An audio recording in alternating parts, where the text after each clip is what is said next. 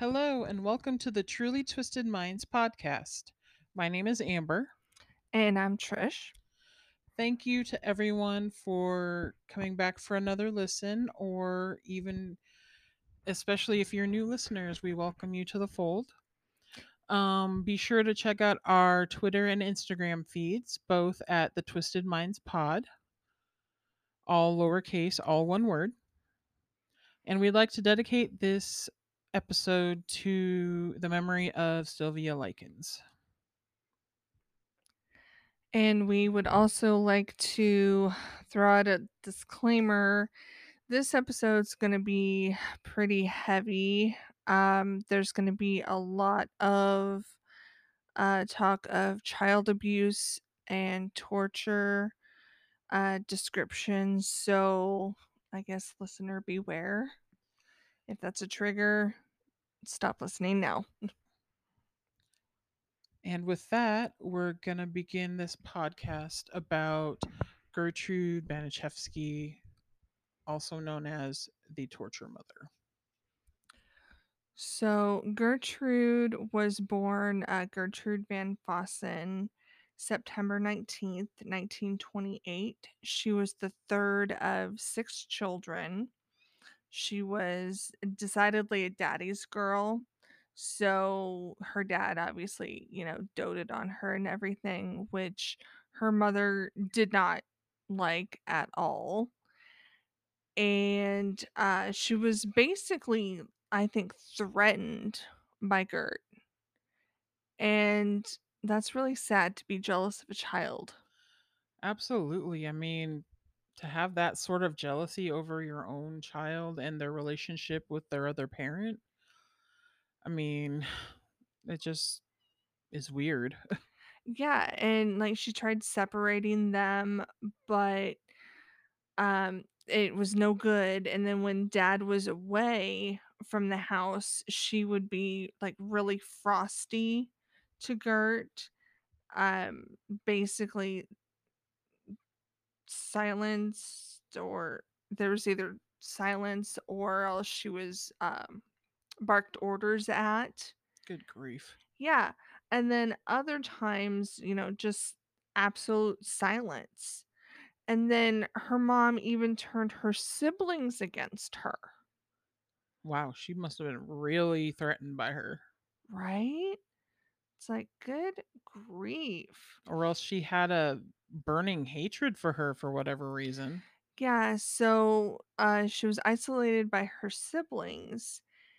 And obviously, the mother did the same thing. She went so far to tarnish her reputation in the community. I mean, this is a kid we're talking about here. Exactly. I mean, Gert had no friends growing up, just her daddy. And she was bullied in school. Her, like I said, her siblings were encouraged to bully her at home.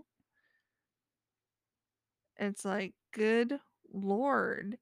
And in doing research, this quote came from the book Torture Mom by Ryan Green. Her mother blamed Gert for all of her father's failings and most other troubles that befell the family. But as Gert was her father's favorite, there was nothing that could be said or done against her without reprisals. Well, thankfully she had that protective person, her father, if that was in her corner. Otherwise, can you imagine how much worse her life would have been from the beginning? Right. I mean, at least she had her dad, at least up until she was 11, when she was sitting at the table with her dad working on her reading, because I guess she wasn't a very good student. And she was working on her reading, and her dad ended up having a massive heart attack right in front of her. Oh, man. That has to be absolutely terrifying. Her mother also blamed her for. Course, she can control events like that. What kind of magic does she possess? Right. So, of course, after Daddy dies, things in the house go from bad to worse. And the relationship with her mom just completely disintegrates. And she's all but ignored. Well, I guess being ignored is better than being continually abused. Well, to a degree. I can understand where you're coming from there. But at the same time, it would suck to be invisible. Right. And just be cut off completely from any sort of affection or love. Yeah, the isolation. Wow. And then at the age of 14, she developed. Yeah. Mm-hmm. As women do. Yes. And the boys came a-calling. And she was gaining an unflattering reputation around town. And suitors came calling, which were between 2 and 8 years her senior. And she's 14 years old? Good Lord. Yeah. But, yeah, guys kind of get slack-jawed if a girl's well-developed and decent-looking. Mm-hmm. And then she gets to be 16, and she dropped out of high school, and she married a guy who was 18 years old. His name is John Baniszewski, and he was a police deputy. And from my understanding, their marriage was pretty volatile, and she suffered beatings from him, her husband, several times over the course of their marriage, because he would become annoyed or whatnot. I know that the beatings would result in head injuries oftentimes, and she'd end up dizzy and disoriented for like days afterwards. And which might actually come into play later on. It could. You never know. Yeah. And during this 10-year marriage, before they got divorced, they did end up having 4 children. Within a year of divorcing John, Gertrude met Edward Guthrie. He was kind of a dick. He was an alcoholic, and he hated the kids. He despised them and felt they were, treated better than he was and respected more. And as it should be. I mean, I'm sorry, but the kids should come first. True. And he was being supported by Gertrude because he was an alcoholic and unemployed. However, that was short-lived. They were divorced after 3 months of marriage because he was tired of everything, and he got a job and he could support himself. He saw his way out. Bada bing, bada boom, it was over. Just as quick as it started. He peaced out. Wow. What a douche. Anyway, after that, not too long after that, Gertrude and John reconciled and they got remarried. They were together for another 7 years and had 2 more children before getting divorced for good in 1963. Now, I'm sure their relationship wasn't all that different from the first time around, but you get used to a certain sort of someone in your life, and that's all you know, and exactly, being comfortable becomes more important than how they were treated. And, it should be noted that Gert would get into these, whenever she was pregnant, which she was pregnant a lot because she was fertile. Hi, Nala. Fertile Myrtle. Yeah. She would get into these, spick and span house cleaning fits when she was pregnant because she heard that, children need to be raised in clean homes, but essentially she became Susie Spotless because she was of the opinion, due to some quote-unquote research, that unborn children could get diseases from a dirty house. Yeah, but then didn't keep this up once the children were born. So basically they're living in like filth, and like, I know that was one of the gripes of, I think, all of the husbands, wasn't it? Most likely. I mean, it wasn't like complete filth, but she wasn't exactly and she wasn't the greatest cook either. Little Miss Homemaker. Like, she didn't even, I guess, try until she got tips from other moms. It's like, good Lord, woman. Well, I guess if you have the sort of quote unquote role model she had growing up, who like shunned you and everything, she probably did not learn how to,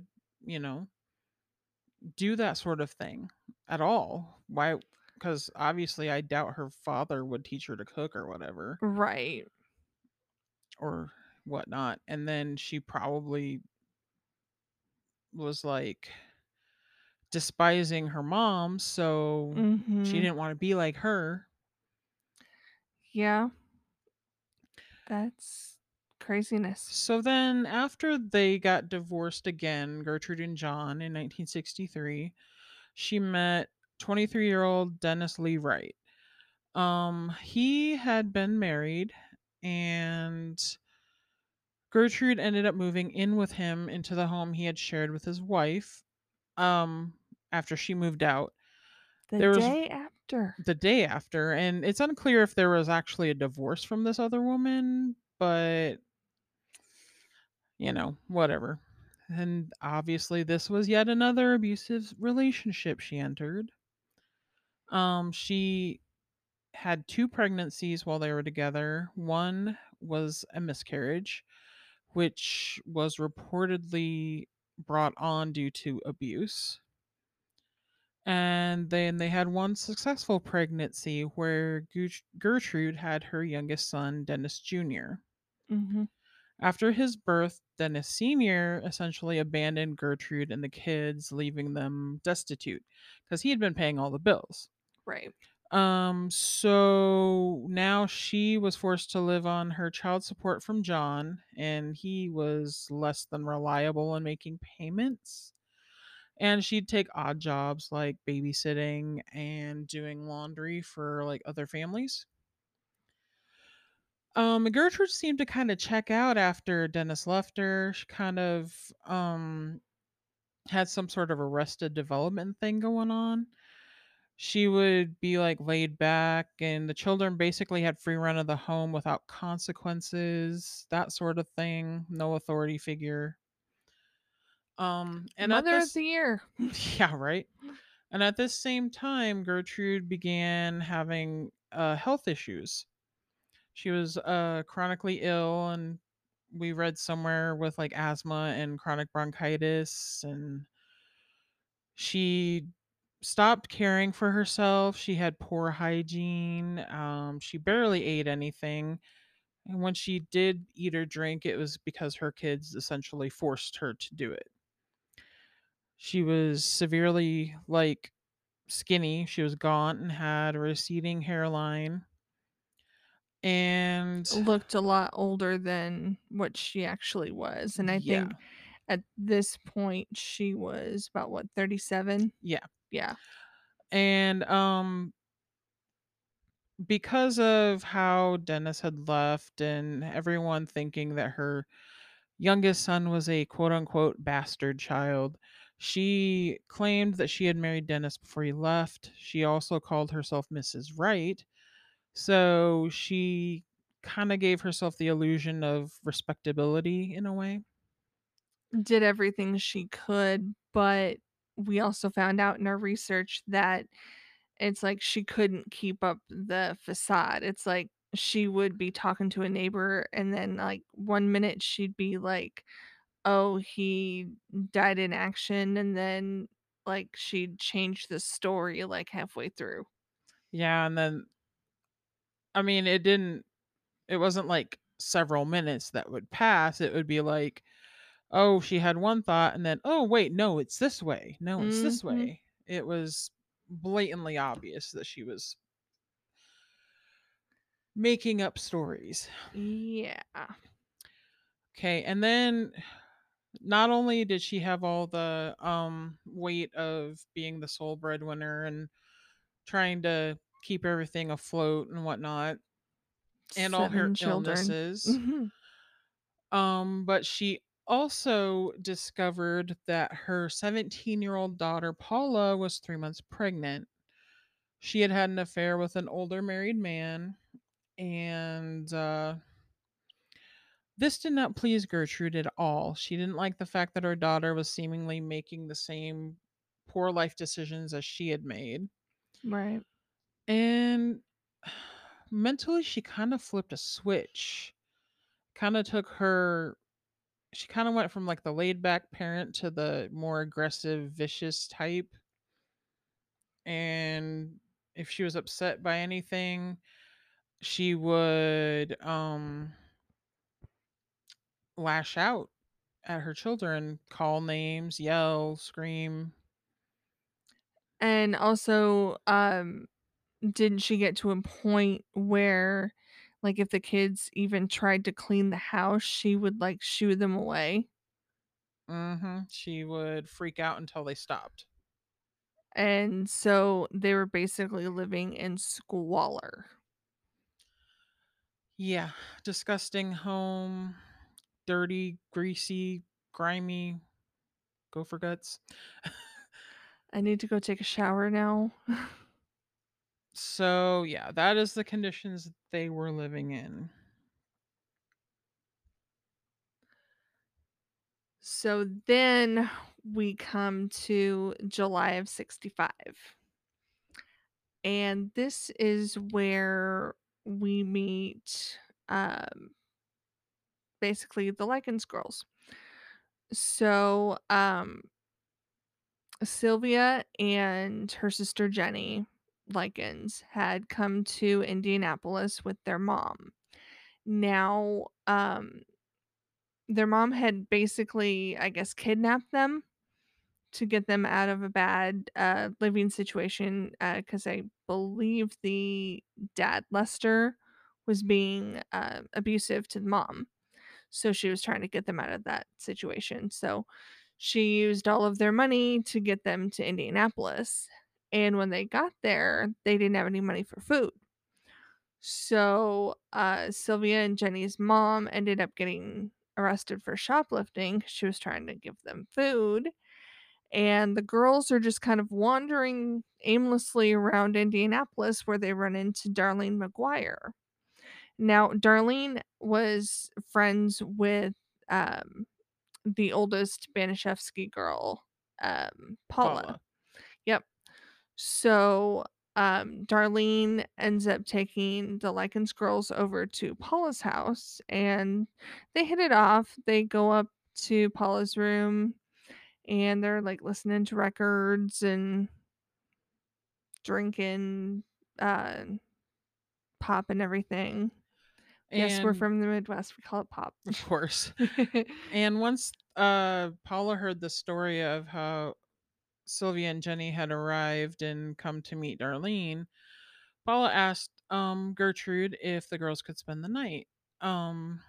Gertrude met the girls, and she assured them they could stay the night and that things would work out, and they'd, you know, find a way to get them back to their mother or whatever. Now, after this, the next day, their father, Lester, arrived in Indianapolis. He had tracked down his wife, Betty, who obviously was in jail. He was out looking for the girls, and he bumped into Darlene. And when he described Sylvia and Jenny, she recognized them by the description. And she directed him to the Baniszewski home to find the girls. Once he got there, Gertrude introduced herself as Mrs. Wright, and she and Lester, started up a conversation. Over the course of this conversation, somebody, we don't know who, brought up the idea of Sylvia and Jenny staying with Gertrude as boarders. And, what's two more kids? Right. She's already got 7. Why not 2 more? But yeah. I guess at least she's getting paid for these, right? Mm-hmm. So he spoke with his wife and they reconciled, and they both decided that the girls would be left with the Baniszewskis, and they would pay room and board of $20 a week, while Lester and Betty left to work the carnival circuit because they were carnies. And that's pretty cheap, but then again, it was 1965. I was gonna say, yes, this is 1965. And that's $80 a month, and that's pretty good back then, I guess. Mm-hmm. I don't know. But the thing that Lester did not do, he did not check out the home or the environment that his girls were going to be living in. That's what floors me. Okay, you have your children that you claim that you love, but yet you don't check out the living arrangements of, where they're going to be staying. Make sure that it's decent, clean. They have a bed to sleep in. Yeah, you would have thought that that would be one of the things he'd want to check out. But he had no idea that how grimy the home was or how little food was available. She didn't really keep much in the cupboard. Reportedly, it was just crackers and bread and things like that. And there were not enough beds to go around, even for her children, and even the silverware. 3 sets of silverware. Apparently, there were only enough plates and utensils for 3 people. Wow. And he met this woman, spent a little bit of time with her, and decided, oh, hey, it would be a great place to leave my kids.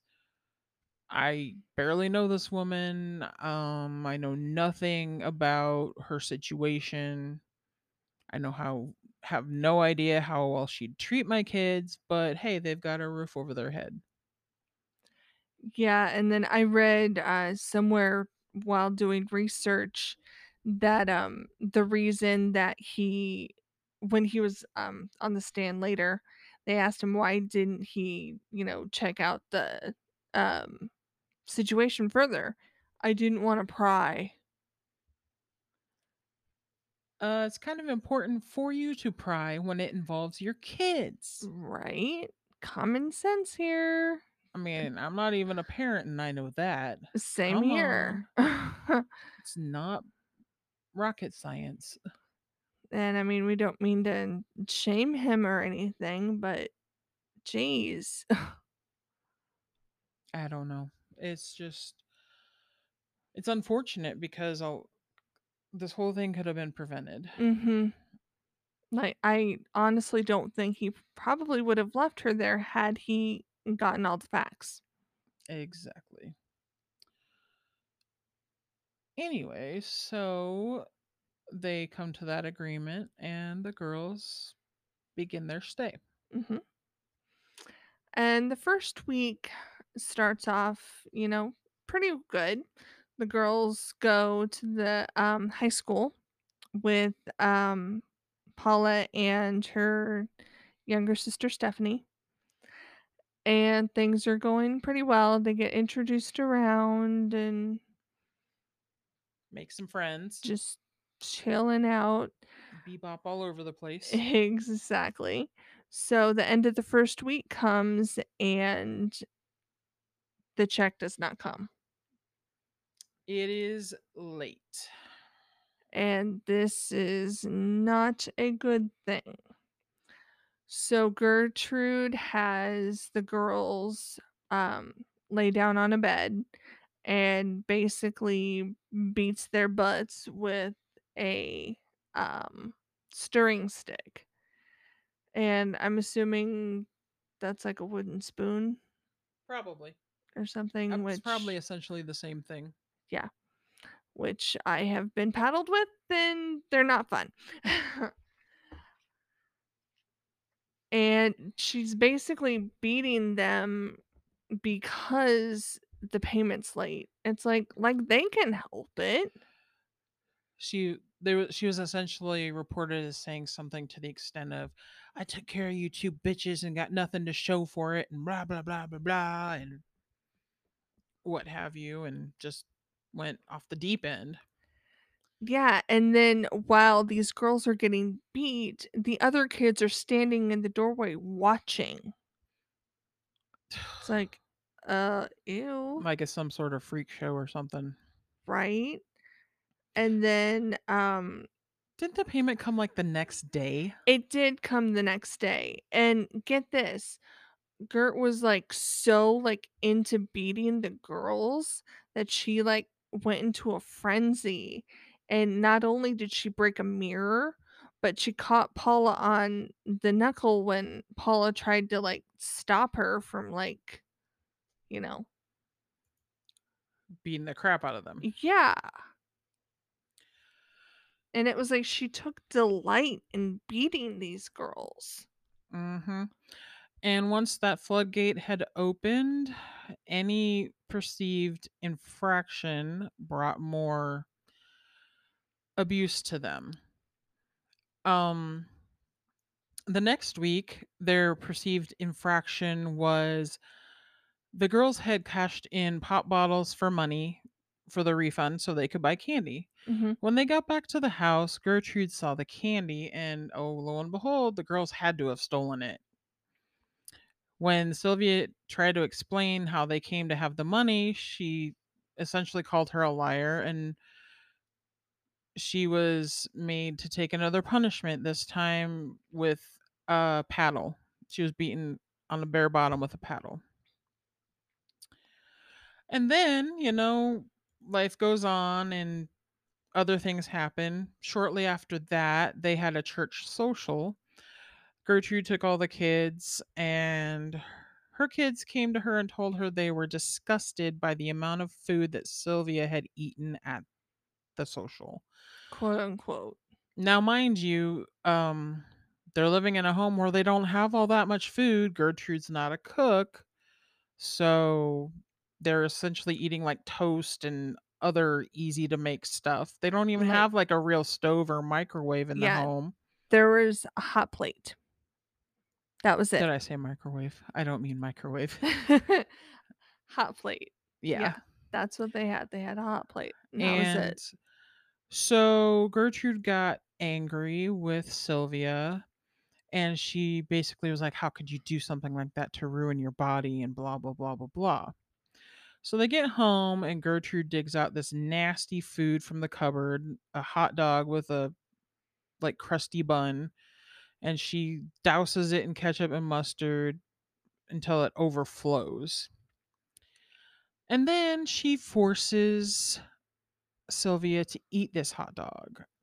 And when I say forced, I mean forced. She literally shoved the hot dog into the girl's mouth because she had like gotten a taste of something and it was like choking a little bit, so she starts shoving this the mustard, that's right, and she starts shoving this food into her mouth, making her bite down, and by the end poor Sylvia ends up throwing up because, you know, gag reflex and all of that.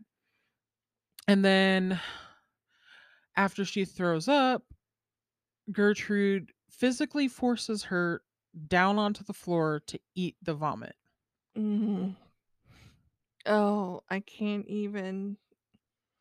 Oh, sorry. Yeah, I can't even imagine being forced to do that.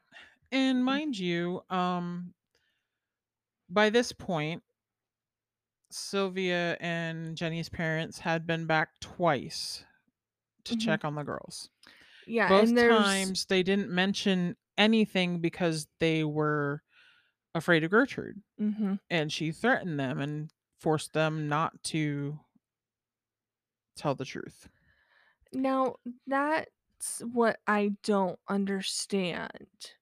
It's like, you know, I understand, you know, the whole not wanting to face retribution, but it's like, why don't they tell their parents so they can get them out of that situation? Well, why doesn't an abused person leave a good point relationship? They're scared. They don't know that they're going to be able to get out. What if they're, you know, ignored? What if they're sent back? Right. And that can be absolutely terrifying. So it goes on to become worse from there, unfortunately, for poor Sylvia. But for the moment, we're going to take a short break, and we will be right back with you for more of the Truly Twisted Minds podcast. Stay tuned. Welcome back to the Truly Twisted Minds podcast. Thank you for sticking with us. And with that being said, on with the show. Yay. So where we had left off, poor Sylvia was forced to eat her vomit that she had. Yeah. Ew. And then there was kind of a, I guess, not honeymoon period, but like a kind of calming down period. Calm before another storm. Basically, yeah. So there wasn't really anything going on until Gert overheard Sylvia say that she let an old boyfriend feel her up over her sweater. So Gert comes over and slaps her in the face because of this supposed, you know, atrocity. Ugh, heaven forbid you be a teenager. Right. She was then called a whore and a prostitute. Gert screamed at her about her being pregnant, called her a whore again, and she should be hated. She was then held down by two of the neighborhood boys as Gert continually kicked her in the crotch, screaming that she was pregnant. That's a great way to react if someone were pregnant, but she wasn't. You can get pregnant from touching folks, in case you didn't know that factoid. Yeah, no. And she continually kicked her in the crotch until she basically wore herself out. Sylvia had painfully gotten up to move to a chair, but Gert kicked it out from under her, toppling poor Sylvia to the floor, stating whores are unfit for chairs. Oh boy. And then from that point onward, poor Sylvia was not even permitted to sit in a chair without anybody's permission. It was also around this time frame that Gertrude allowed the older children to use Sylvia like a plaything. She was their own live toy. And they would play quote-unquote games with her, which included pushing her down the stairs and beating her up. And just all sorts of physical abuse on the poor thing.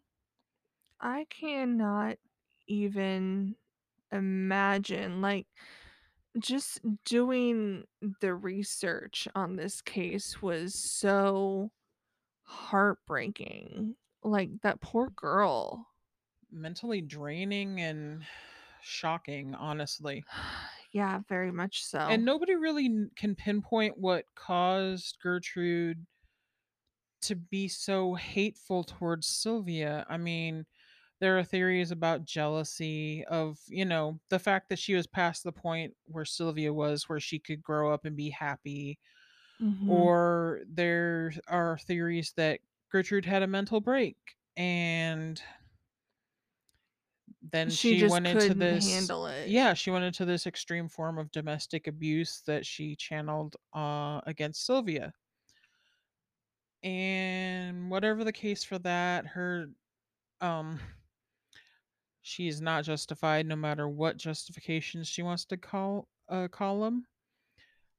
She basically would go into these rages and start yelling and screaming. It's sort of like this sermon type thing. She would just basically continue to rail against Sylvia, calling her a prostitute and discuss in detail how filthy prostitutes are and why they should despise her. Yeah, that was like her favorite pastime. Mm-hmm. And after this attack and being kicked in the crotch, Sylvia's sister Jenny said that she and Sylvia decided to get some retribution, to get some revenge for the treatment that Sylvia had endured.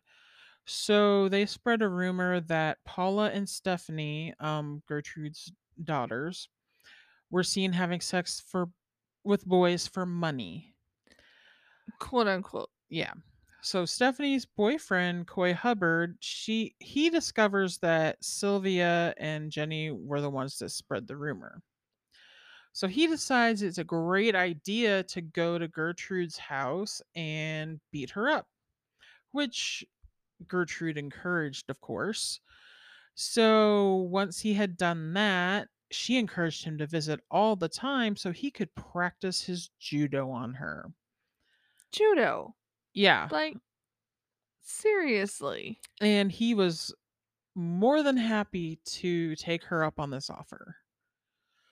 He obviously got sick pleasure out of torturing this poor girl.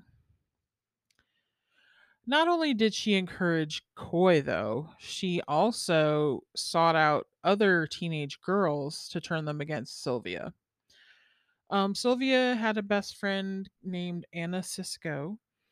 And Gertrude, found her and told her that Sylvia had called her mother a whore. She basically took Anna to see Sylvia after that and perpetrated an attack on Sylvia by Anna. She basically goaded her and allowed her to beat her up. And then there was another girl who was a friend of the family, Judy Duke. She was told by Gertrude that Sylvia had been spreading rumors about her mother. Gertrude pitted the girls against one another in a fist fight. And while this was going on, they're beating this poor girl. Gertrude is insisting that Jenny, Sylvia's own sister, punch her.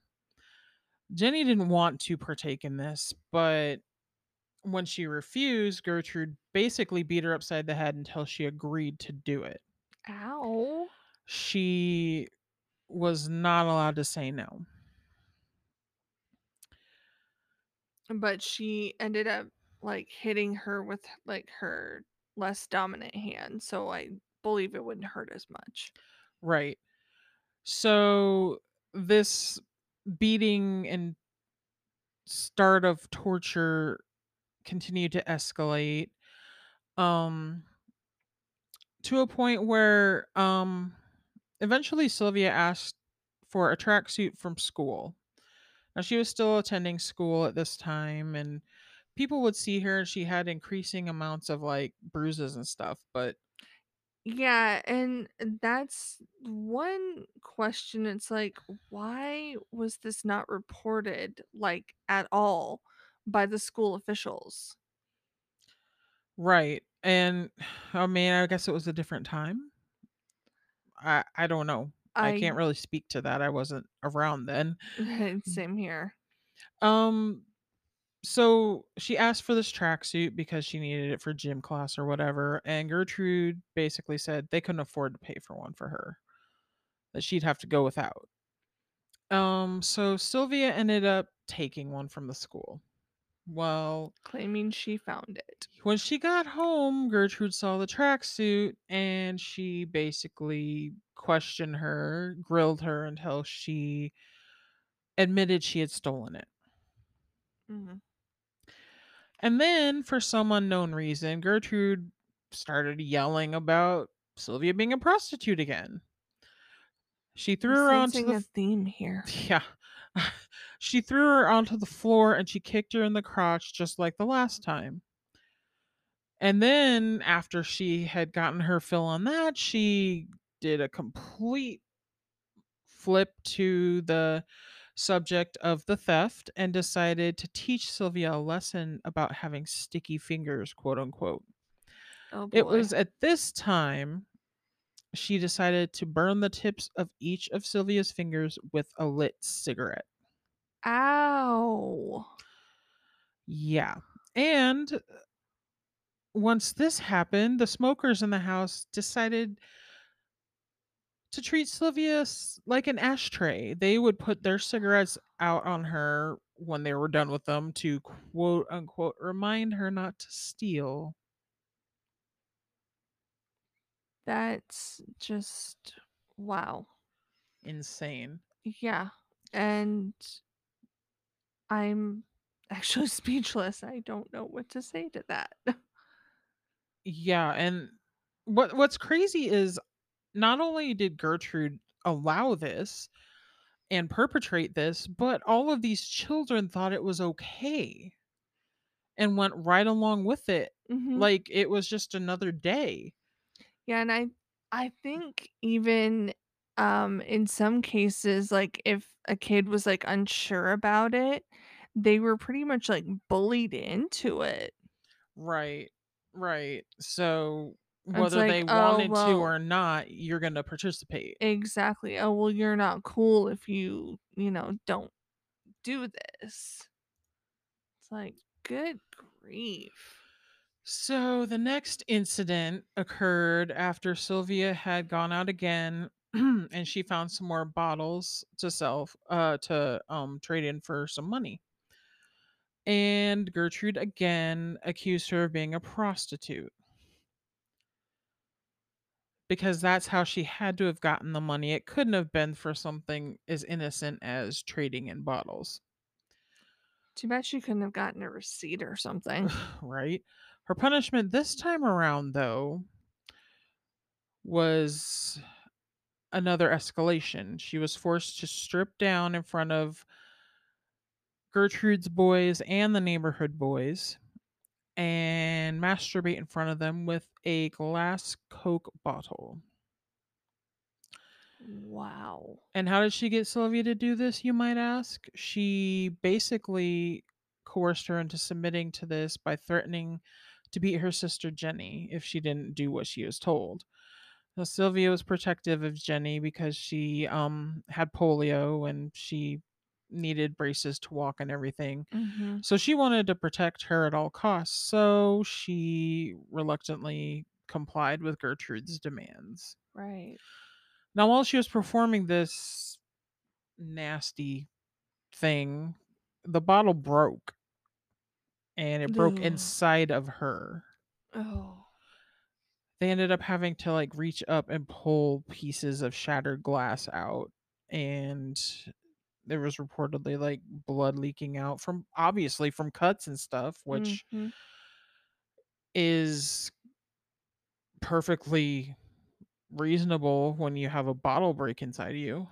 It's like, yeah, things are torn. Mm-hmm. Duh. Poor thing.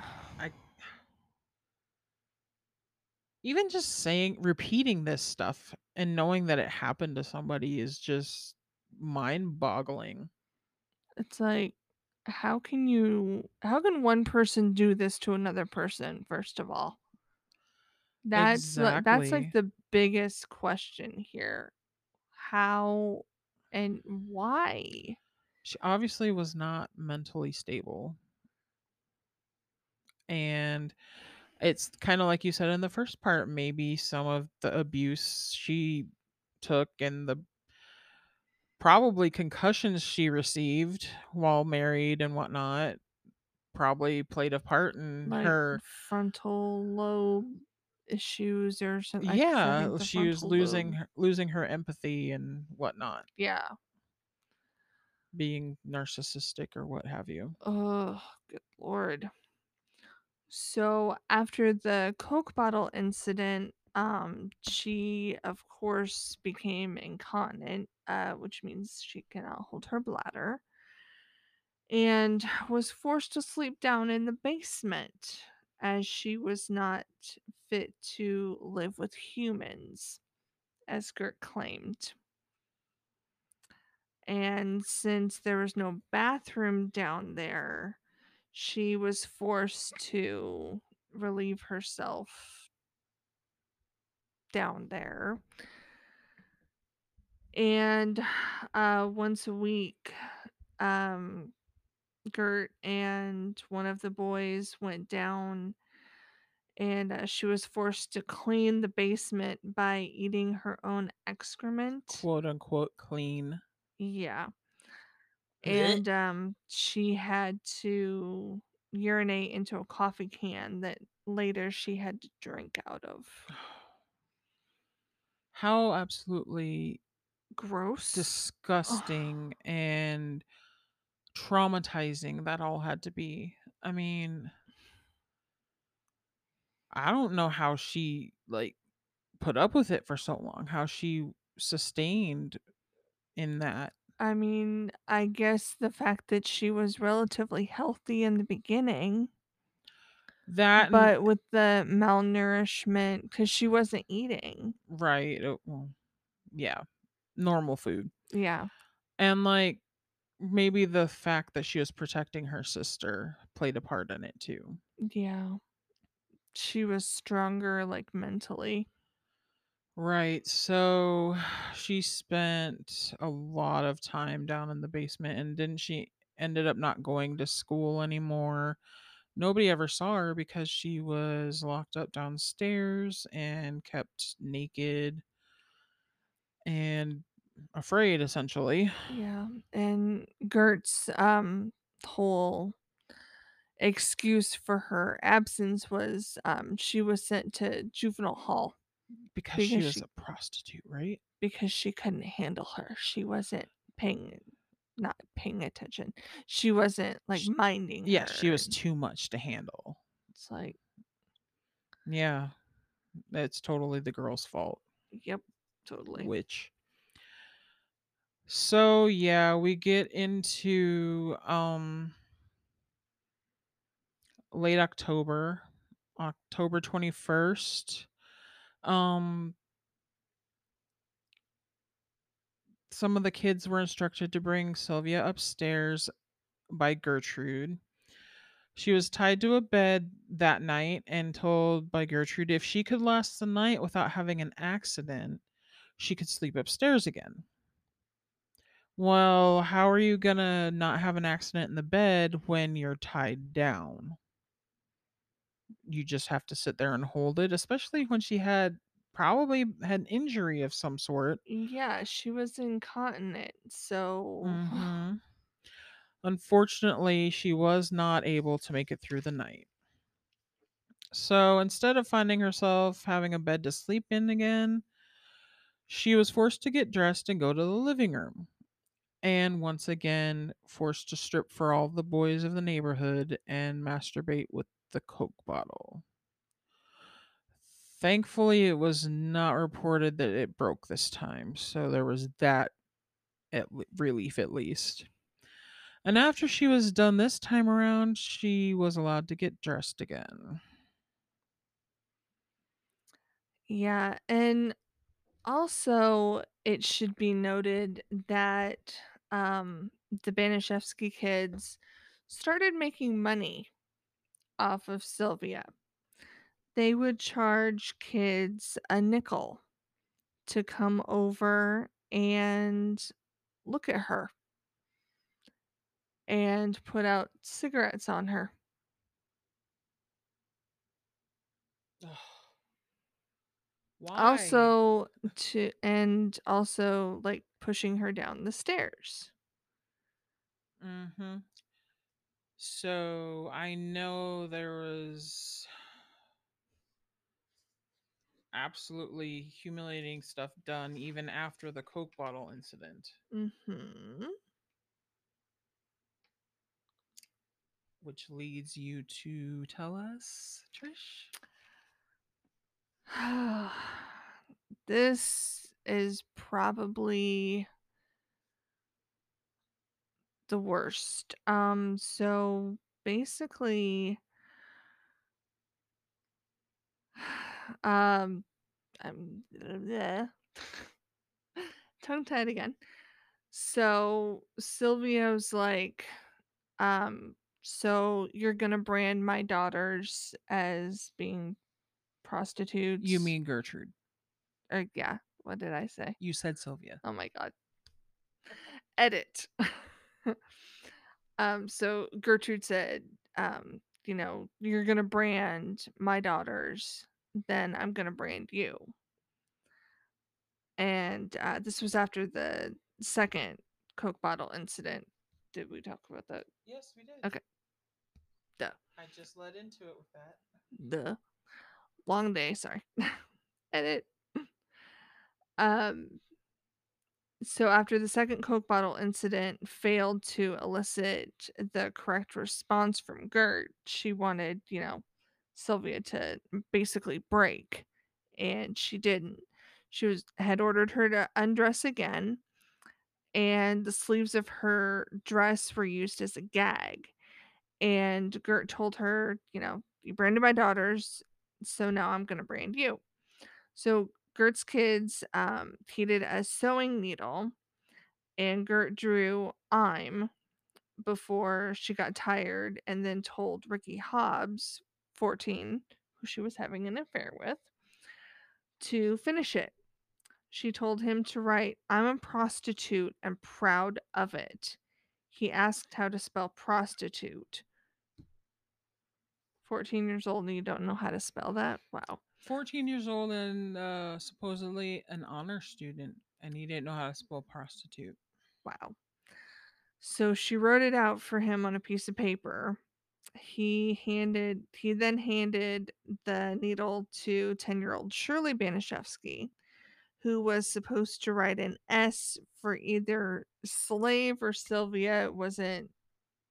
I believe that it ended up was supposed to be for slave. Yeah. But yeah, they kind of messed it up. Yeah.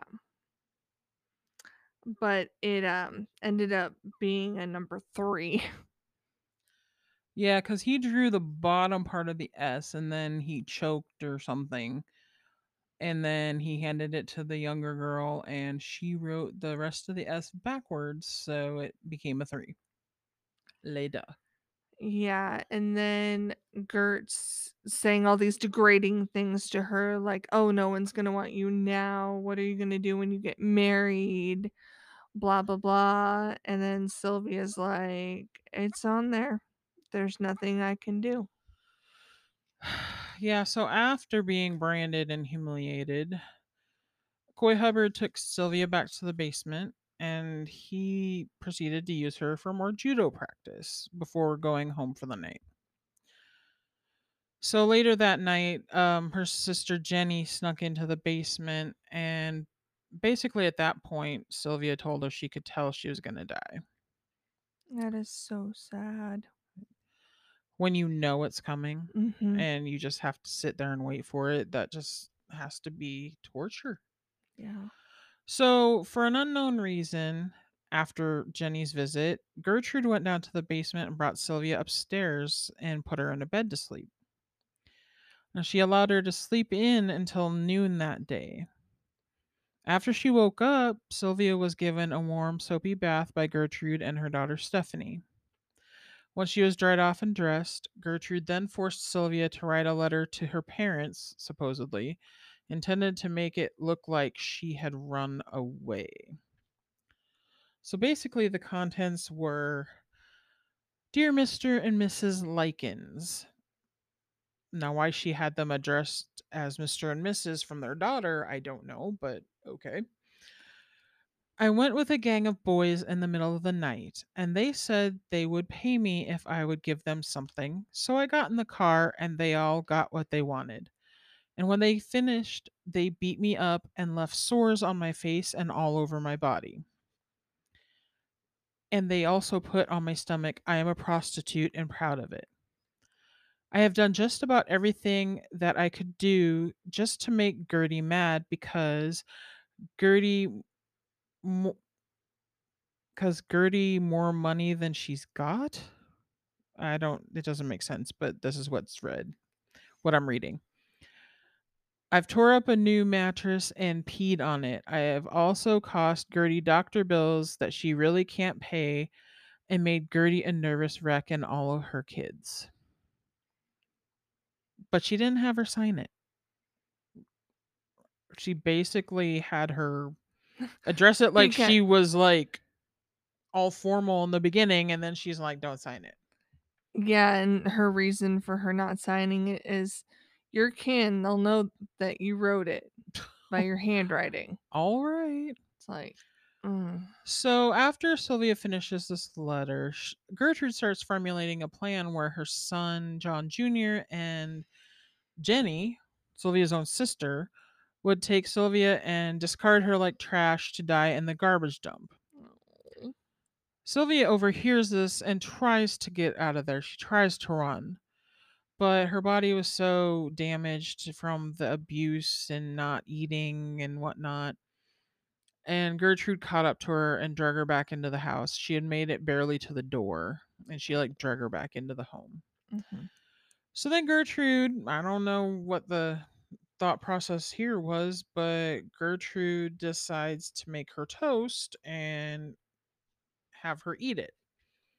Sylvia tells Gertrude she can't swallow, and in response, Gertrude took down a nasty curtain rod and beat her in the mouth with it.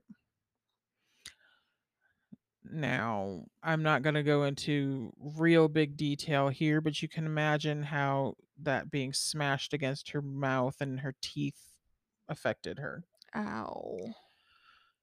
John Jr. then took Sylvia back to the basement, and Gertrude prepared a plate with crackers to offer them to Sylvia so she could eat.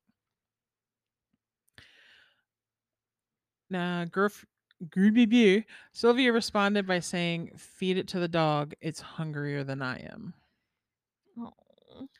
So Gertrude got pissed off and began repeatedly punching Sylvia in the stomach before leaving her lay there for the night.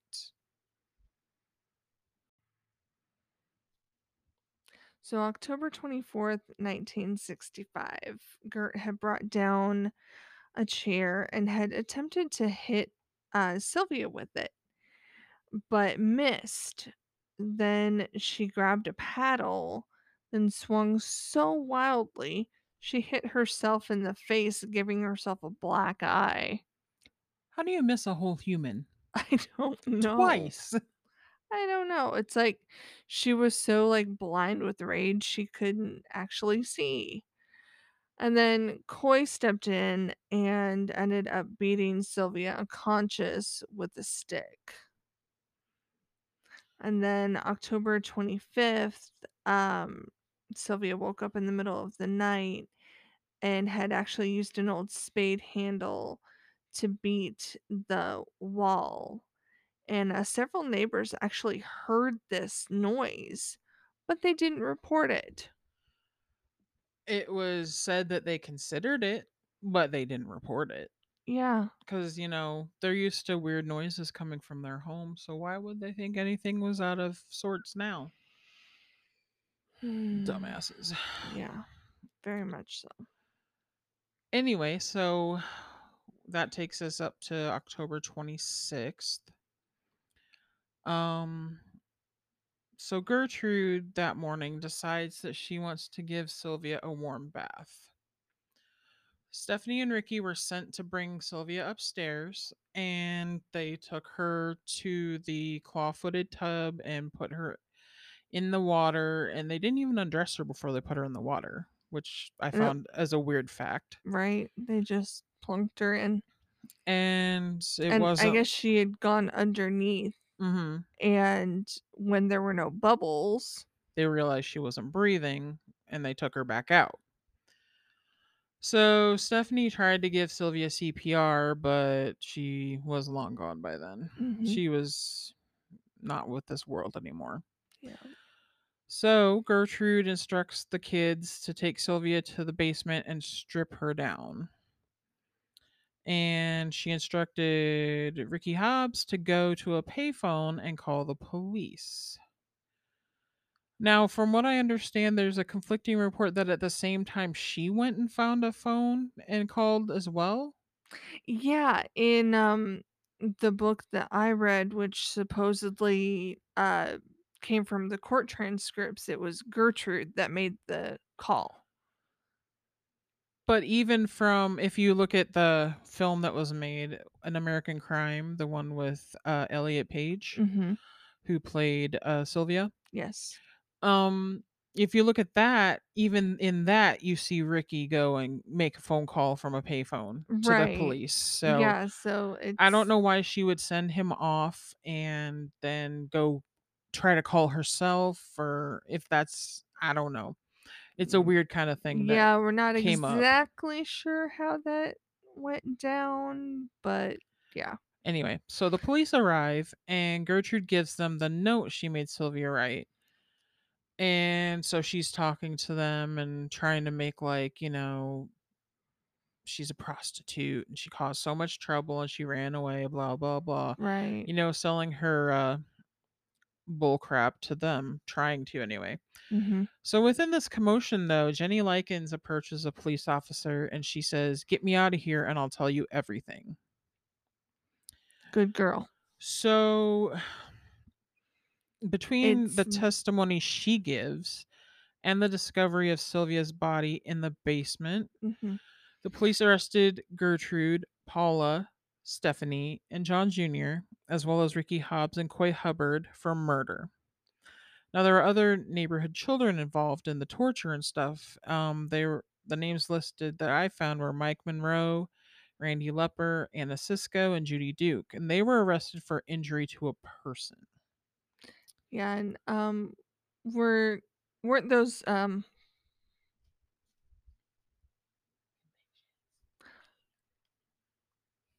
And they were convicted, correct? No. I haven't gotten to the convictions yet, damn it. Edit. Go into the trial. Okay. So basically, the trial was sensationalized and all over the newspapers and everything. That was May of 1966. Yes. And the murder charges against Gert, Paula, Stephanie, John Jr., who was 13, Coy was 16, Ricky Hobbs was 14. And Gert kept downplaying her culpability. And I know that the prosecution in the beginning sought the death penalty. Which would have been too good for her, in my opinion. Maybe. So, also of note, during this trial, Paula had her baby, whom she named Gertrude, after her mommy dearest. Goody. I don't know if it was in solidarity or adulation. Whatever. The kid's named Gertrude. Poor thing. So, yeah, they go through the trial. And at the beginning of this whole thing, Stephanie was granted a separate trial. But her charges were dropped before her trial could even begin. Yeah, and then she kind of disappeared. Yeah, she changed her name and became a teacher and kind of disappeared. Mm-hmm. Gertrude was originally convicted and sentenced to life without parole.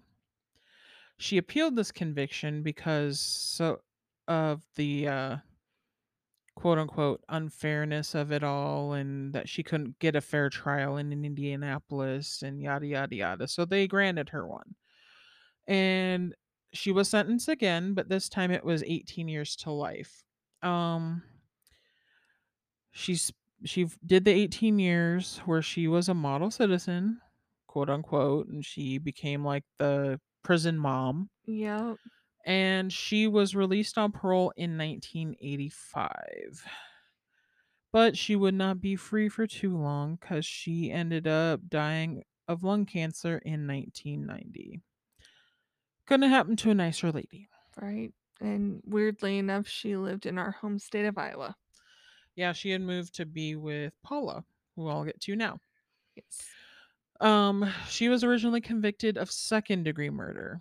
She filed an appeal and was granted a new trial. Before that trial could begin, she struck a plea bargain and pled to voluntary manslaughter. She served 3 years in prison before she was paroled. She moved to Iowa and was living under an assumed name. Mm-hmm. And that's why Gertrude ended up moving here, reportedly, was to be with her daughter. Yeah. So then we get to John Jr. He was convicted of voluntary manslaughter, and he was sentenced to 18 months in a juvenile detention facility. Once he was released, he changed his name to John Blake. He became a truck driver before becoming a real estate agent and a lay minister. He became quite religious. He took complete responsibility for his actions. He said he was reported to have said his punishment should have been harsher. Aww. And he passed away in 2005 from diabetes complications. Now, Coy Hubbard, he was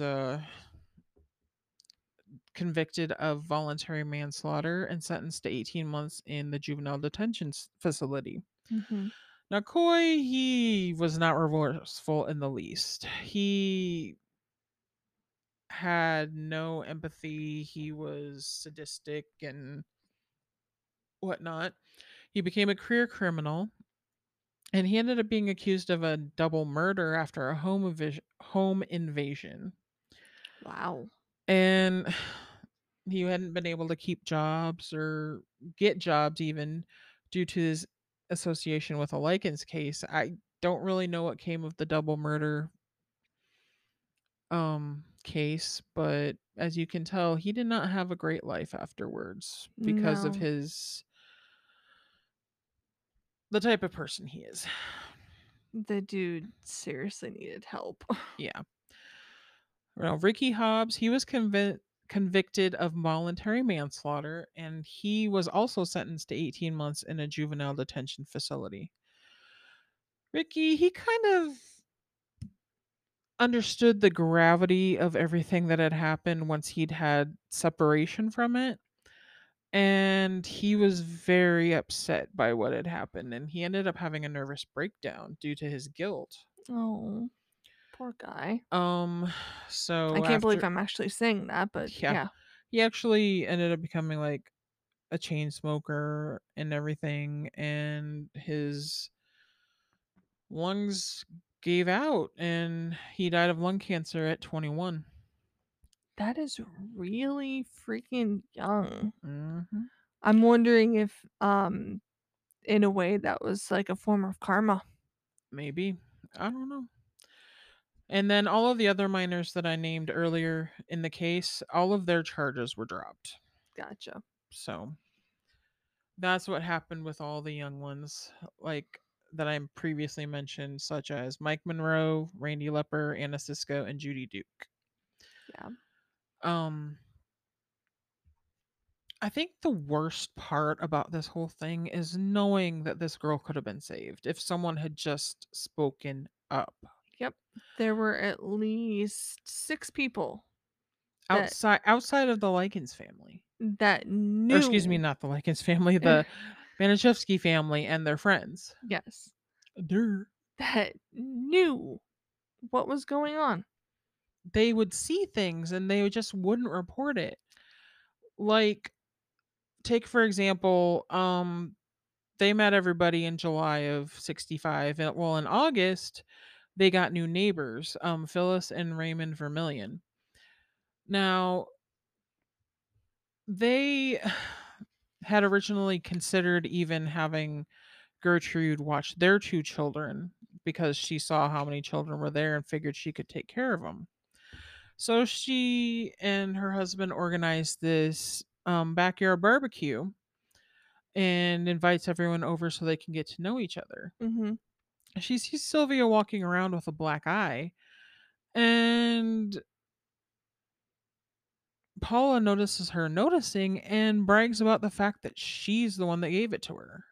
Yeah, and then she takes a glass of steaming hot water and goes and throws it in her face, to the horrified reaction of this neighbor. Now, mind you, this horrified neighbor did not report this to the authorities. No. Why you wouldn't report something like this is beyond me, but you should. So this isn't the only instance that Phyllis herself witnessed. Mm-mm. So I think it was said a couple weeks later, she went to the Baniszewski home to borrow something. I don't know if it was like, I'm gonna borrow some sugar or whatever it is. Yeah. So she went over there and she observed Sylvia walking around. She was kind of dazed and she had swollen lips and a black eye that was swollen shut. Oh. And Paula again brags about hurting Sylvia, and she beats her in front of this woman with a belt. Yeah, again. Oh, yeah, nothing to see here. Yeah, let's not alert the authorities because, you know, nothing happened. It's not my business. And just knowing those two things, that's disgusting to me, but just wait till we get to this next part. Yeah, so Jenny had actually written a letter to their older sister, Diana. And Jenny had written in detail what was going on with her and Sylvia. In detail. In detail. And she was then told, Jenny was then told that she was exaggerating by her sister. And yeah, then, she made it up because she didn't want to be punished. Supposedly. Like they thought, she thought that it was like some sort of corporal punishment or something. Like she thought that it was a ploy for them to move in with their older sister, and she basically ignored it. Yeah. And then, still thinking about this letter, Diana goes, I'm not sure how long after the letter came, I think it was a few weeks. She goes to the Baniszewski house to see the girls, but Gert sent her away saying that Lester had forbade her from seeing the girls. And then Diana then calls DHS, and who come out and do one visit.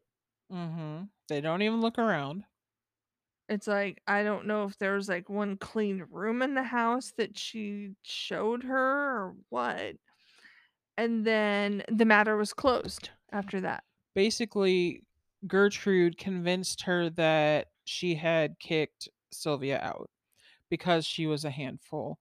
And then she somehow got time alone with Jenny and told her that you'll end up naked in the basement like your sister if you don't back me up, essentially.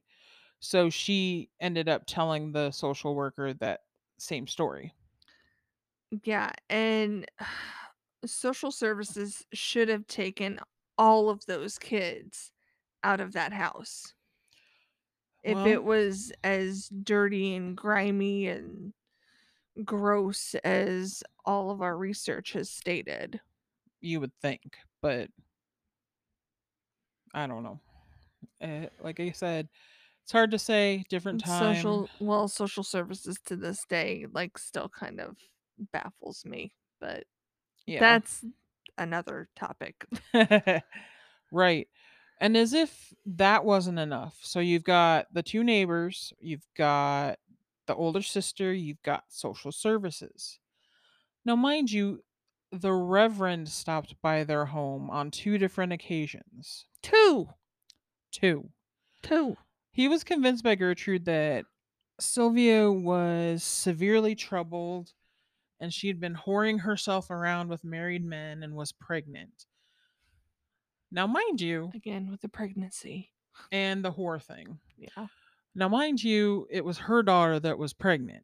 But, she was, like, chaste and pure. And it was Sylvia that pushed that reputation onto her daughter and maligned her character. Oh, my God. So, obviously, the Reverend, not seeing a reason not to believe her, you know, he's, like, prayed with her, and then he left. Mm-hmm. Well, he came around for another visit a couple weeks later or something like that. Yeah. And at that time, Paula was there, too, and she had reportedly made a statement to him that she had hate in her heart for Sylvia. But Gertrude twisted around and said that was not the truth. It was the complete opposite. They, you know, she really loved her and blah, blah, blah, blah, blah. Apparently, this whole thing of them not having their story straight was not strange enough for the Reverend because nothing came of it. There was no further questioning. There was no investigating. It was just done. All of these people could have helped that girl. How? I'm still, like, stuck on the whole, how could they not know? Especially exactly. When, you know, going back to the whole where she's going to school with these bruises and yeah, everything. And again, I say, you know, why not tell someone? But again, it was a different time. I mean, yeah. It's not your kid, not your business. Mm-hmm. And it's just a sad reality of the time, yeah, and of how the scenario played out for this poor girl.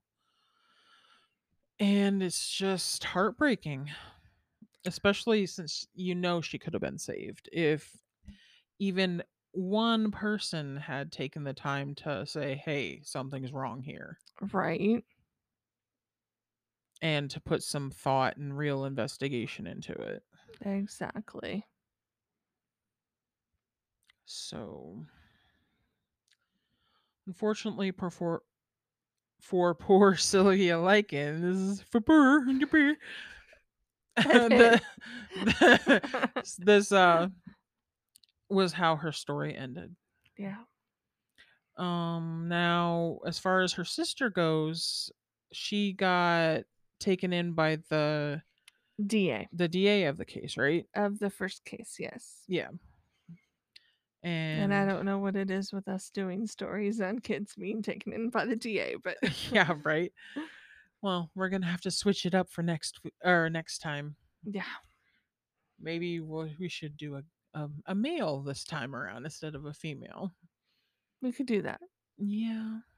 Who would? And that's going to be a surprise because I don't think we even know who we're doing next time. Yeah, we have not gotten so far as to pick out our next topic of interest, but we will post that information on our Twitter and Instagram pages when we come to that decision. So you have that to look forward to next time around. So this is Trish. And I'm Amber. And thank you so much for listening. And please, please, please give us a review, whether you do it on Twitter or whatever podcasts, wherever you get your podcasts. And please rate us. It helps us out immensely. Feedback. We definitely need your feedback. We need your support in any way you can give it, whether that's just word of mouth or giving us these reviews, rating the episode. Tweet. Post on Instagram. Hit Facebook up. Tell your friends. Tell your mom. Let everybody know that we're out there. Yep. Have a good week, and we will catch you again with our next episode in 2 weeks, which will be April 11th. Woohoo! Until then, peace live out. Long and prosper. Bye, folks.